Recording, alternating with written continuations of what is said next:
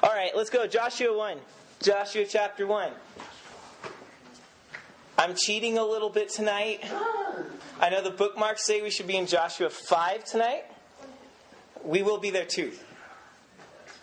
So we're going to combine Joshua 1 and 5. So that's how I'm cheating. I'm actually taking two chapters. I thought this was supposed to be 31 chapters. Yeah, 31 selections is a better term. So that's why I say I'm cheating.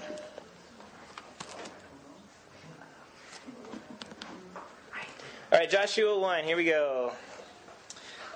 After the death of Moses, the servant of the Lord, the Lord said to Joshua, the son of Nun, Moses' assistant, Moses, my servant, is dead. Now therefore arise, go over this Jordan, you and all this people, into the land that I am giving to them, to the people of Israel. Every place, every place that the sole of your foot will tread upon, I have given to you, just as I promised to Moses. From the wilderness and this Lebanon, as far as the great river, the river Euphrates, and all the land of the Hittites to the great sea, toward the going down of the sun, shall be your territory. In other words, it's a lot of land. No man shall be able to stand before you all the days of your life. Just as I was with Moses, so I will be with you. I will not leave you or forsake you. Be strong and courageous, for you shall cause this people to inherit the land that I swore to their fathers to give them. Only be strong and very courageous, being careful to do according to all the law that Moses my servant commanded you. Do not turn from it to the right or to the left, that you may have good success wherever you go.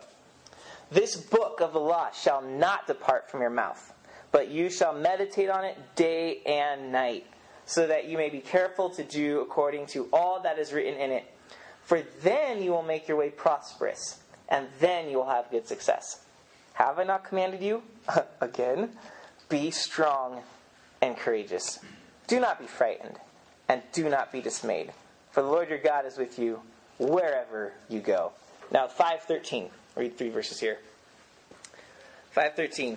When Joshua was by Jericho, he lifted up his eyes and looked, and behold, a man was standing before him with his drawn sword in hand.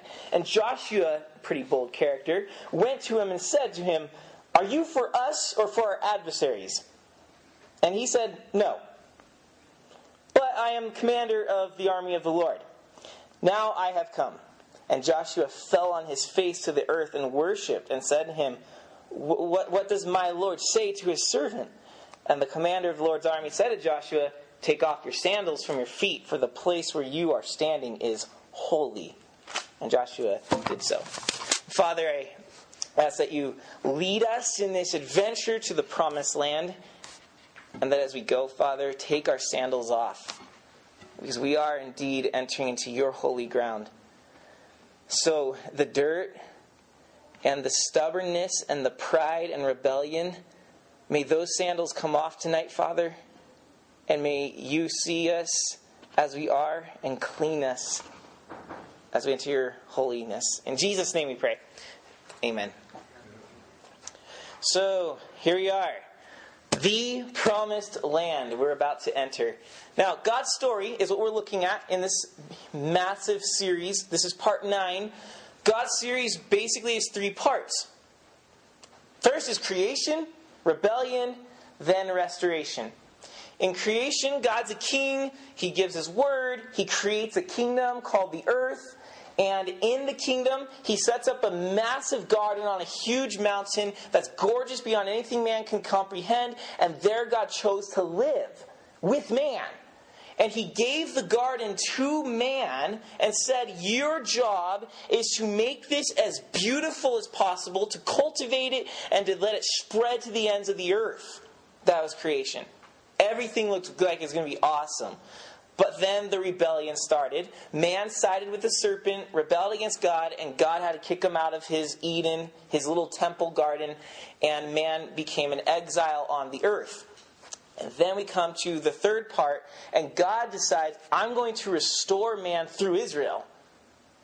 In other words, I'm going to bring man back to where he belongs, back to his home with me in an Edenic type of place to live with me. And he's doing this through the nation of Israel. They're becoming his tool to bring all of the nations back to God in an Edenic type of place where he lives. So that's where we are. Um, restoration is the bulk of the Bible. That's what a lot of is explaining. God's process of bringing us back to himself. And it is a tedious process of initializing something and then failure, and then starting again and failure until Jesus comes and accomplishes the mission. So we're looking at Israel right now as God's vessel, who eventually fails, but we're going to see how all this works together.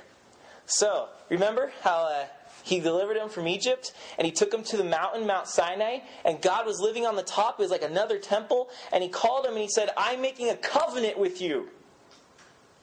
And this covenant was a relationship. God was restoring Israel to himself at that moment. And he said, Here's my covenant. It has two parts. I'm giving you a commission.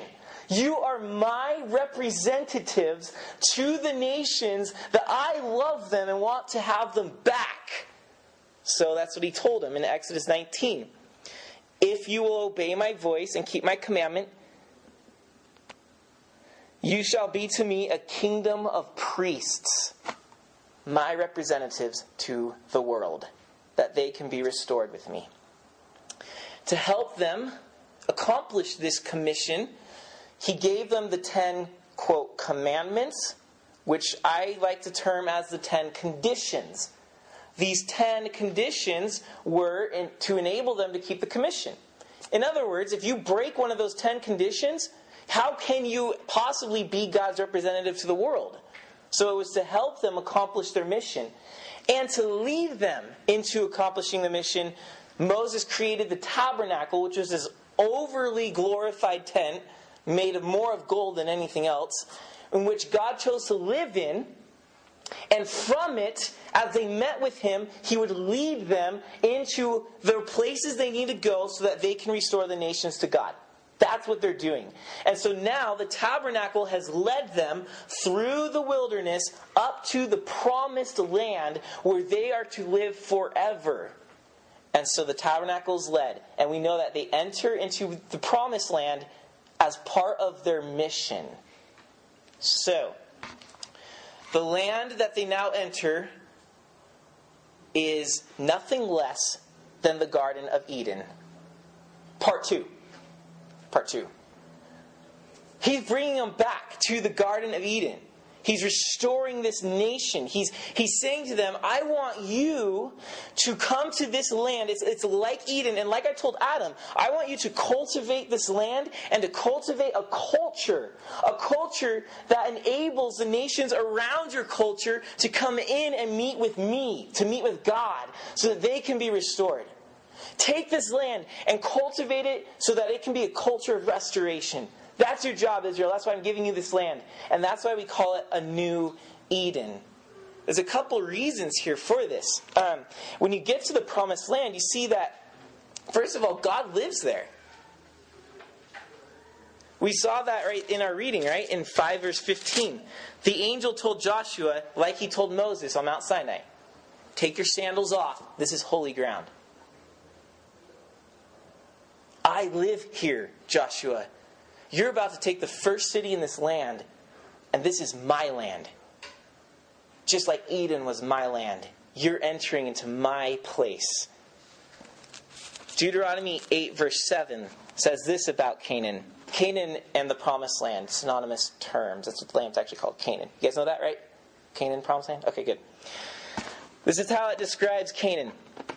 The Lord your God is bringing you to a good land a land of brooks of water and fountains and springs flowing out of the valleys and the hills, a land of wheat and barley, of vines and fig trees and pomegranates, a land of olive trees and honey, a land in which you will eat bread without scarcity, in which you will lack nothing. A land whose stones are iron, and whose hills you can dig copper, and you shall eat and be full, and you shall bless Lord your God for the good land he's given you.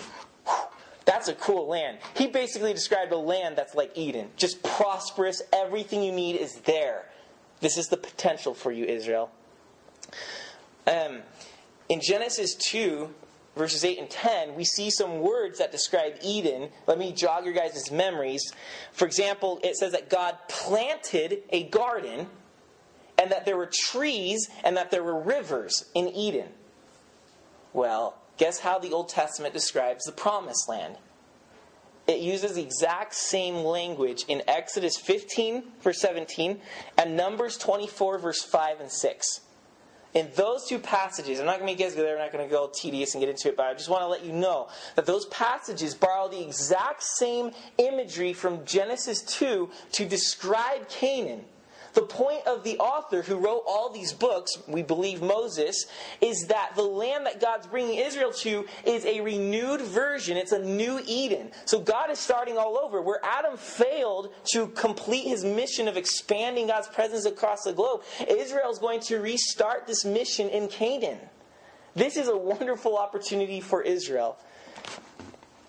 And Israel's possession of the land when they finally took it, when they conquered their last enemy and began to settle in, they built the tabernacle back in the land and started to worship God. It says in Joshua 18, verse 1, since you're in the book, you might as well just go a couple pages. Joshua 18, 1, it says, Then the whole congregation of the people of Israel assembled at Shiloh and set up the tent of meeting there, the tabernacle. Here's the key part the land lay subdued before them. The land was subdued. What did God tell Adam to do in Eden?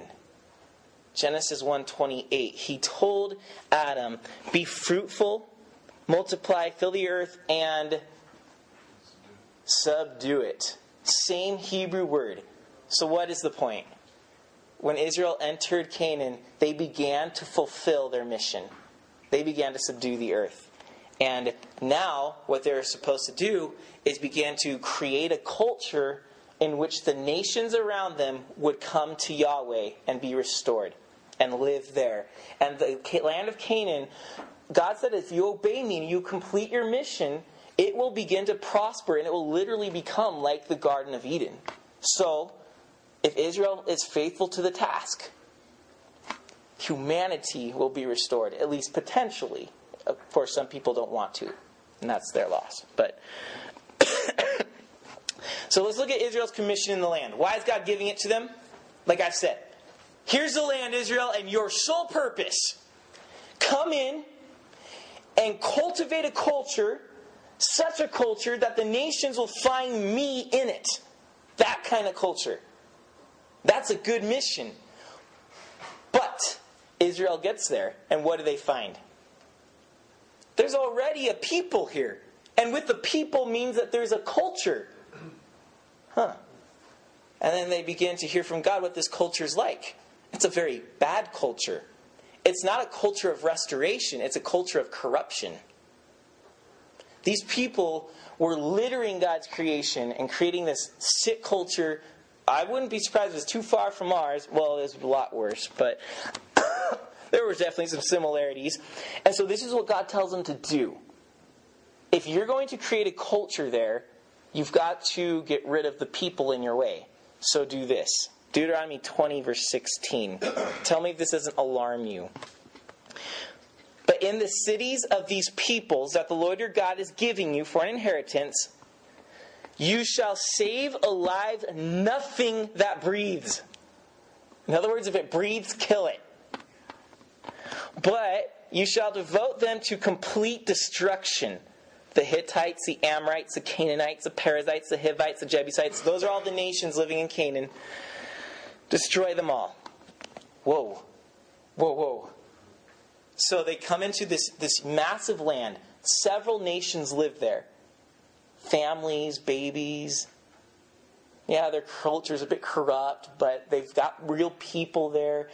And God leads them in and says, All right, here you are. I hope your swords are sharp because you're going to need them.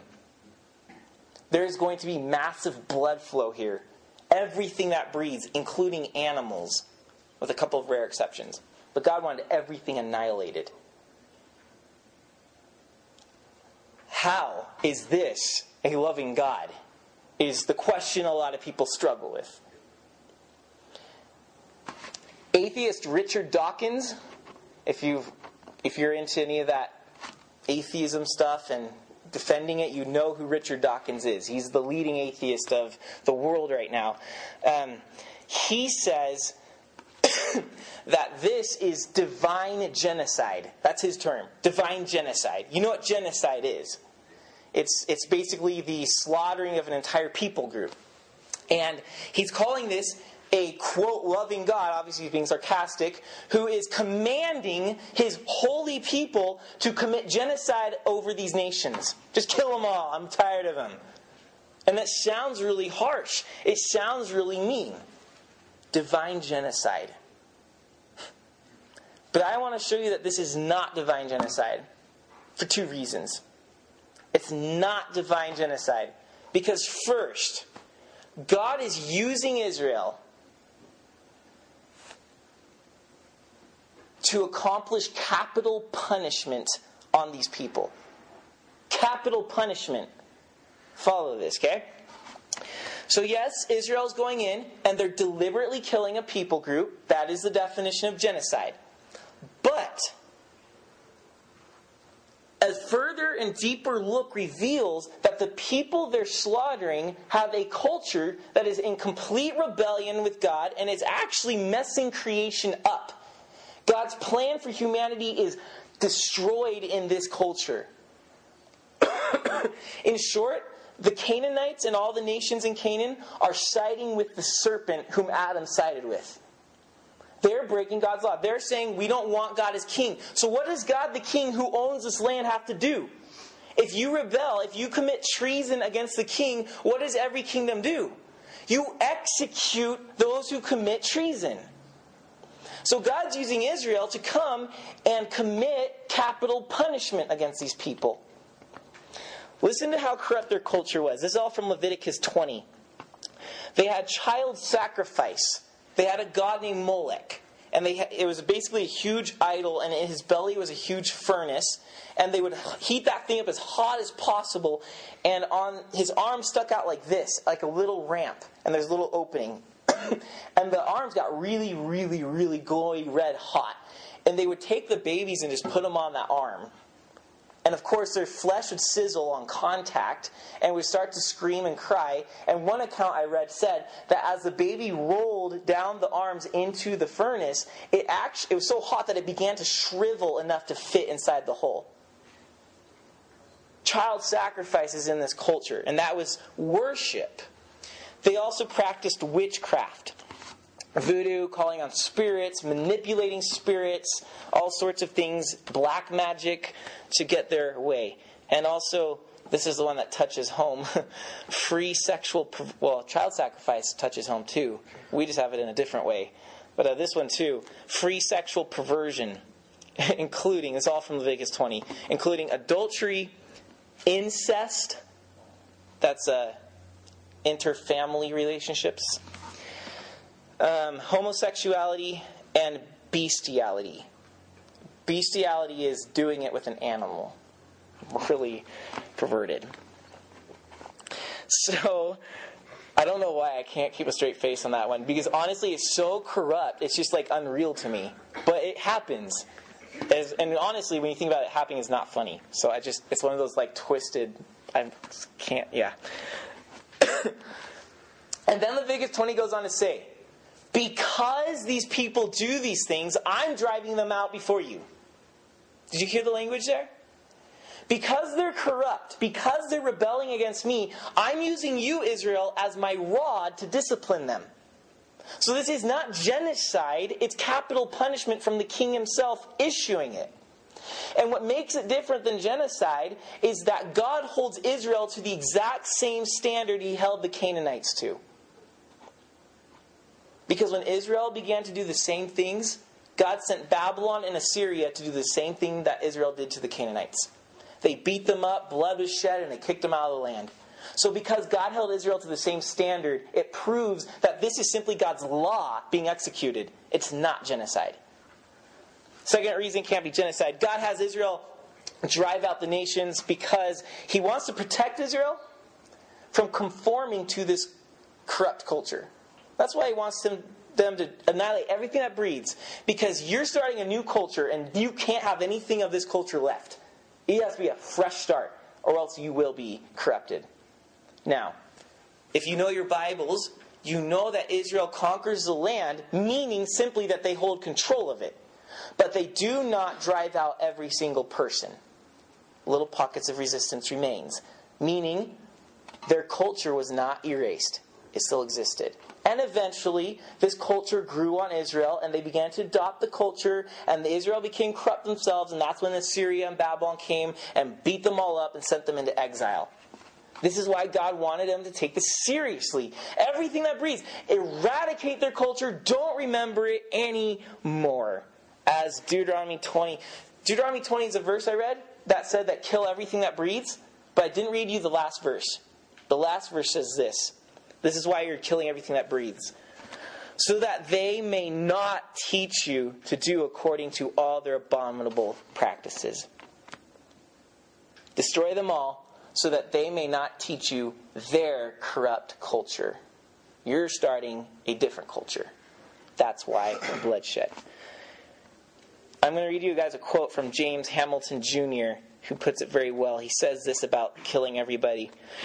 The conquest of Canaan enacts the glory of God's justice against those who look to worthless things to be for them what only God can be for them. This justice against the inhabitants of Canaan is intended to deliver Israel from harmful influence of idolatry. These are people that are finding happiness in something else that only God can give them, and He's saying this is dangerous if Israel sees, so just wipe them out. Israel, my goal for you is to restore humanity, the nations. You can't be like the corrupt nations. I have big things in plan for you. So that's why the huge command to slaughter everything that breathes. Do not adopt a single part of their culture.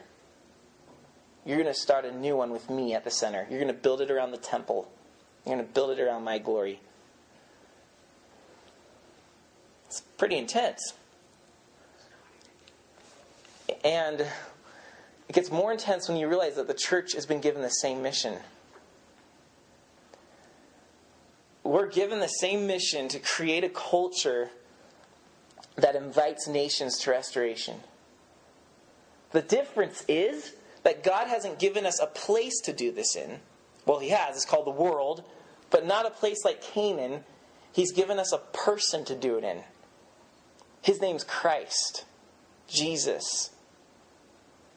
What Canaan was to Israel, what the land was for them, is what Jesus is for us. As Israel was in Canaan, we are in Christ. And we come into Christ with the mission of building a culture that will restore the nations to God. So rather than being placed in Canaan to build this culture, we're placed in Christ to build this culture. And so our mission goes. Now, how exactly, Brandon? I want to make sure you guys see that this isn't just my ideas. Um, Christ is indeed our promised land, and I'll give you guys a couple of hints to why we think so. Um, because there's no New Testament verse that you can specifically quote that says directly, Jesus is the church's promised land. Nothing says that. But there's many hints that imply it. And so I'll give you five of these hints quickly. Why is Jesus our Canaan? Why is he our promised land? Number one, Jesus is our Joshua. Joshua and Jesus, Jesus is the fulfillment of Joshua. Joshua led Israel into the promised land. Jesus is our promised land. Joshua is the Hebrew name of Jesus, which is a Greek name. Catch that? They're the same name. One's Hebrew, one's Greek. Both these names mean that God is salvation, or they also mean Savior. So Joshua comes on the scene with Israel and says, I'm Savior, I'm leading you to the promised land. Jesus steps in the scene and says, I'm Savior, I'm leading you to the promised land. I'm leading you to myself. So Jesus is our Joshua. Number two, what it means to be in Jesus is what it means for Israel to be in the land. Why was Israel in the land? To demonstrate to the nations that restoration is what they need. And that's our job in Christ. God has put us in Christ to show the rest of the world that this is what God intended for humanity. What you guys have in Jesus, this is what huma- if you have him and live with him, this is what God intended for you to have. That's why you get shalom type of peace when you come to Christ. Because you are back in connection with Eden in Him uh, in a spiritual sense, and this will become very physical, hopefully in a couple days, but it may be a couple years too. You know what I mean? The end of the age. Number three, Christ is possessed the same way that Canaan was possessed. How is that? Well, Israel went into the promised land, and God said, Everything here is yours. Simply obey me and take it. So when I say go conquer that city, you just go do it, and you won. So it's by faith in God's work that they took Canaan. How do we possess Christ? By faith in God's work. He went to the cross, He did the work, and He says, Now receive me by faith, enter into me, and you will possess me if you trust in my work for you. So we possess them both the same way. Number four, in Jesus we find our promised inheritance. The promised land is called the promised land because it was land that was promised. First to Abraham, then to all his descendants. It's their inheritance.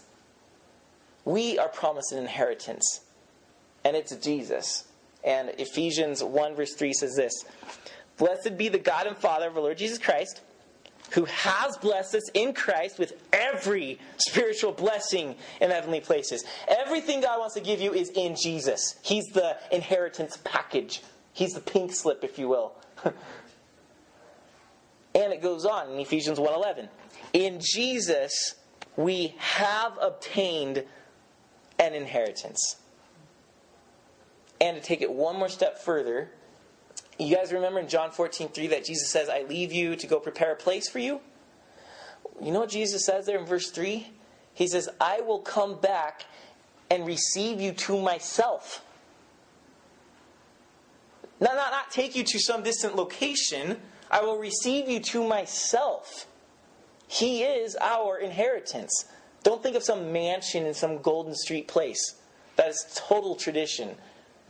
Jesus says, I am your mansion. You will dwell with me. That is what you inherit. So, sorry if you are looking for heaven for other things other than Jesus, you're not going to be happy with it. and fifth hint the church enters Christ the same way Israel entered Canaan. How did Israel enter Canaan? I'm going to have to do this briefly. I almost did the whole message on this, so this is why I say I have to do it briefly. So instead, we're going to look at this in about two minutes. Let's look at chapter 5. Um, how did Israel enter Canaan? In 5 verse 2, it says this. At, they just crossed the Jordan River. They're in the land. And it says, At the time, the Lord said to Joshua, Make flint knives and, that's right, circumcise the sons of Israel. um, they need to be circumcised. Well, how does that deal with Jesus? Because Colossians chapter 2 tells us that Jesus is our circumcision.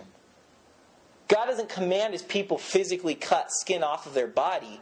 He asks that that's done in the heart, and Jesus is the one that does that.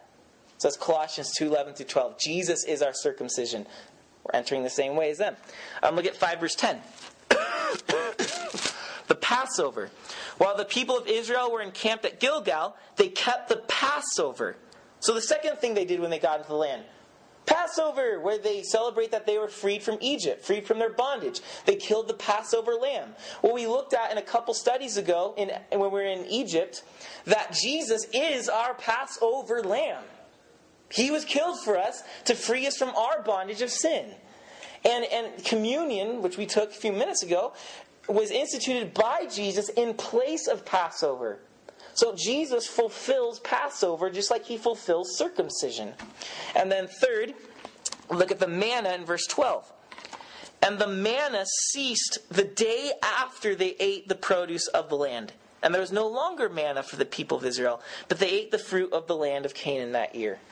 So they went from stale, rotten manna, which was good for them, but they complained about, it's like broccoli, I guess, to eating the good stuff of the land. And that's what Jesus said. I read this for the congregation in John 6 at communion. Jesus essentially said, I am the new manna. So you come to me for life. Just like they're eating of the land, we eat of Jesus, our land. So Jesus fulfills the whole food issue with the promised land. So that's briefly the five hints why I see that Jesus and the promised land are the same thing. When we look at Israel and the promised land, we're looking at us in Jesus Christ. And so our commission is the same as Israel's. Go back to Joshua 1. Our commission is the same as Israel's. Look how God commissions Israel here in 1 verse uh, 2. Moses is dead. that always cracks me up. Just like that's how God opens the book. Moses is dead. It's like so sympathetic. Um, now, therefore, arise, go over this Jordan, you and all the people, into the land. Key term that I am giving to them, to the people of Israel. Into the land. What constitutes land here? What's in the land as they're going in? Nations and culture, right? That they have to go battle. Okay. Now, verse 5. no man shall be able to stand before you all the days of your life, just as I was with Moses, I will be with you. So, two key components here. You're going into the nations to change culture, and I will be with you. That's what God said to Israel. What did Jesus say to the church? Matthew 28 19. Listen to it. You guys know it. Go. That word's the same as there in 1 2 of um, Joshua. He says, Go. Go, therefore, and make disciples of what? All nations. You're going into the land, you're going into my mission for you where there's nations and you're going to make disciples. In other words, you're going to produce a culture for them. That's what disciples are. They're people that reflect a certain type of culture. You're doing the same thing Israel did, he says to them. And then he continues and he says, Teach them to obey all that I commanded you, to be baptized. So teach them, baptize them. And then he says at the end, Behold, I am with you. Just as with Moses, I'll be with you, Israel. Church, I am with you, even to the end of the age. So, those parallels I show because we are carrying on Israel's commission. Israel failed, but Jesus came, and he's sending the church out to do that. We're going into the nations. We're to cultivate cultures that bring the nations into restoration with God. And Israel did it with swords, fighting in blood. we do it with the sword of the Spirit, with teaching and baptizing, Jesus said. So their physical warfare for us becomes a spiritual warfare. Do we kill people? Yeah, but not their flesh. Because Ephesians 6 says we wage not against flesh and blood, but against spiritual powers. We're killing people's pride. We're introducing them to the crucified Christ who says, You will be crucified with me, that you can be resurrected into a new person. So our mission is very much the same, but Jesus has fulfilled it for us. He took the death for humanity, that we simply identify with his death now. So that's what we're doing. Okay, so here we go. Let's, let's close this up. How then shall we cultivate a culture of restoration? Now, that's a pretty big task. What do we do? The Bible doesn't tell us directly, it simply tells you how to live, and we're to use our creativity. We're to be cultivators, culture makers, creative people.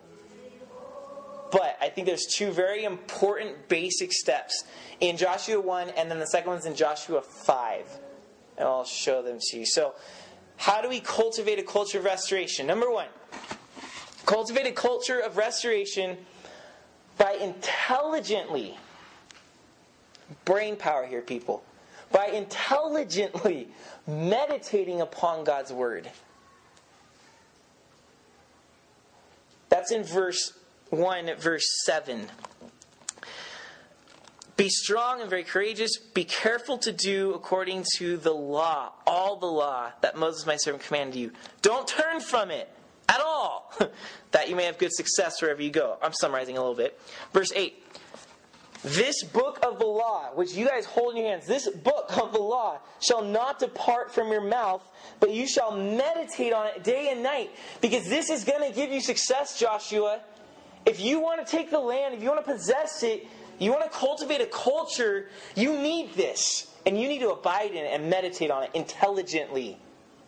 And I, emphasize intelligently because I fear some people, like, well, I'm supposed to read the Bible, I'm a Christian, so John 3.16, God so loved the world. Yay, thank you, Jesus, you love me. We move on with life. Intelligence. You need to think about what you read. How does this fit in my life now? What does God call me to do? How do I worship Christ through this Bible passage? And here's another challenge. Is don't be afraid of theology. I know most of you are going to pick up a theology book, and that's fine. I'm not telling you you should. But that's why I'm huge here on theology. You need to see the Bible as an intellectual book. It demands the mind to, under, to, to see the big picture. I mean, yeah, simple enough that the heart can grab this basic little concepts. But guys, you got to grow up. You got to get from milk to meat. You got to start using the mind too and seeing this is God's showing me how to make culture here. And so I'm going to use this to guide my life. It teaches me God's story or His story. It teaches us this grand plan of God and shows us that we need to become a part of it. this is God's intent. This book is His intent. Because the Hebrew Bible, the Bible the Jews read, which is the same Old Testament we have, just the books are in different orders, but it's the same thing. Their Bible, Hebrew Bible, is divided into three parts Law, Genesis to Deuteronomy, the prophets, Joshua on, and the writings, Psalms on. I bring this up because at the very beginning of these three parts, there is one common thread linking them. Well, there's maybe a few, but one at the very beginning. It's called the Word of God. Think about Genesis 1. What opens up? God said, and the Word creates. You get to Joshua chapter 1, and what do we see? The Word of God. Joshua, hold to this, meditate on it, trust it, do not swerve from it. And then Psalms chapter 1. What do you read when you open up Psalms chapter 1? Blessed is the man who meditates on the law, who takes the word of God and sinks, sinks it in, drinks it in, soaks it in. Drink, soak, sinks it in. Um, he will become like a what? Like a tree planted by rivers of water. And the idea is that you'll become a man who's rooted in Eden. You will be a restored person. And so all three sections of the Hebrew Bible start off by saying, This is important, the words you're reading, and they are the anchor. They're where our roots are to dig in. It's how we discover the story of God, that we can understand what He's up to and why we're here. So, Joshua, hold to this. You will cultivate a culture of restoration if you hold to the Word of God. Second, Cultivate a culture of restoration by readily surrendering to the worship of God. Readily surrendering to the worship of God. Chapter 5. This is the part we read, verse 13 through 15. If, if the Bible is where we discover the story of God, worship is where we discover our place in the story of God. And that's what Joshua discovers in chapter 5. It's a crazy scene. I want you to imagine it. Joshua is there alone on a hill, perhaps. He's diligently creating their strategy to overtake Jericho. I can just see him on a hill. He can see the city just not too far down the, in, the, in the future, in the distance. And he's just looking at it and he's, he's studying the walls and he's looking at the weaknesses and how the gates operate and how the people operate and he's taking notes. And as he's diligently writing down the strategy, he licks the pen and you know all the things they do, he scratches his head. He looks up again to see the city and boom, there's an angel. He's terrified because it's not just like a Joshua, I'm here to help you. It's an angel who looks mean and imposing. He has a sword drawn and it looks like he's ready to run it through Joshua. And this Joshua's a man, he's a warrior. He doesn't say, woo! Like Michael Jackson would do. He gets up and with I, I'm assuming with his hand on the hilt of his sword, just ready to like thrust it through this guy, he walks up to him and says, Whose side are you on? Mine or theirs? But I love the answer. This has always cracked me up. The angel answers, No. There's like this, this was an either or question, bud. No, both. but as commander of the armies of the Lord, I have now come. What, what is the angel telling Joshua? I think he's telling him this Joshua, you have the wrong question. The question is not, is God on my side or on their side? The question is, Joshua, are you on God's side or are you on your side? See, Joshua sees the angel and he thinks, oh, okay, is God going to bless me? But the angel turns around and says, no, Joshua, the idea is, are you going to follow me? Another way to put this is the angel is telling Joshua, it's not about putting God in your story, it's about putting yourself in God's story. Big difference. if you merely put God in your story, this is what you do. My life, my plan, my story, and here's God, and I love him and he's important. But it's just this private thing. I read my Bible on my own, I pray, I go to church, that's God. And then I have the rest of my story. That's putting God in your story. But true worship and true surrender reverses this, and it says, I'm taking my story off. And he takes the sandals off and falls on his face and worships and says, I want myself in your story. And the difference is this God's on every single page because it's his story. And Joshua is now discovering where he fits in the story, not where God fits in his story. So God's no longer this little private thing. God's as public as the land is public. So the angel's saying, Here I am, you're coming into the land, and I am guarding it because this is God's land. And the only way you're going to have success in this land to produce a culture that, that restores the nations is if you see yourself in God's story and understand where you fit in it. He's not serving you. Well, he is in the salvation sense, but you're following his story. And through your surrender in worship, you understand where you fit. And God becomes not just privatized. Everything about your life is His story. And so you can't help but everywhere you are, your culture is one of God and restoration. And you're fulfilling the commission and watching people change their minds about our Savior and trying to include them into the restoration you've experienced. So do so by finding your place in God's story. That's a great place to start. And the rest, we use our creativity. So, Father, I pray that you go before us, be our sword, be our fighter, and help us to dispossess the possessed and corrupt culture we live in, and to create and cultivate a new culture of restoration where everyone around us can find you. So Use us as a group, Father, to cultivate cultures that restore nations. In Jesus' name we ask this. Amen.